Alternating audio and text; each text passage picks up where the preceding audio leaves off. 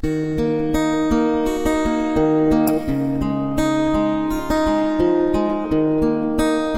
Vangelo di Matteo. In quel tempo salito su una barca, Gesù passò l'altra riva e giunse nella sua città. Ed ecco, gli portavano un paralitico disteso su un letto. Gesù, vedendo la loro fede, disse al paralitico, Coraggio, figlio, ti sono perdonati i peccati.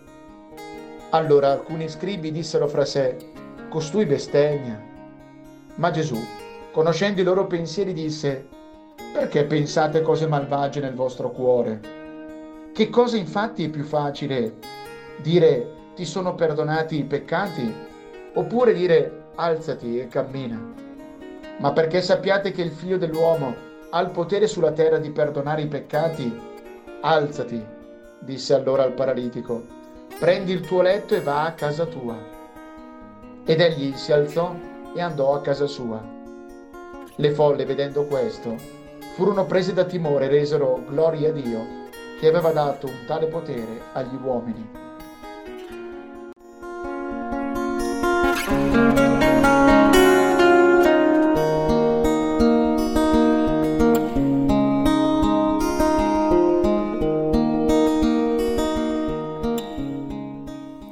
Ad una prima lettura di questo testo mi colpisce come lo sguardo di Gesù sappia andare immediatamente dentro il cuore delle persone, riconoscendo cosa li spinge e li muove all'azione, cercando di valorizzare e far emergere ciò che in loro è buono e positivo.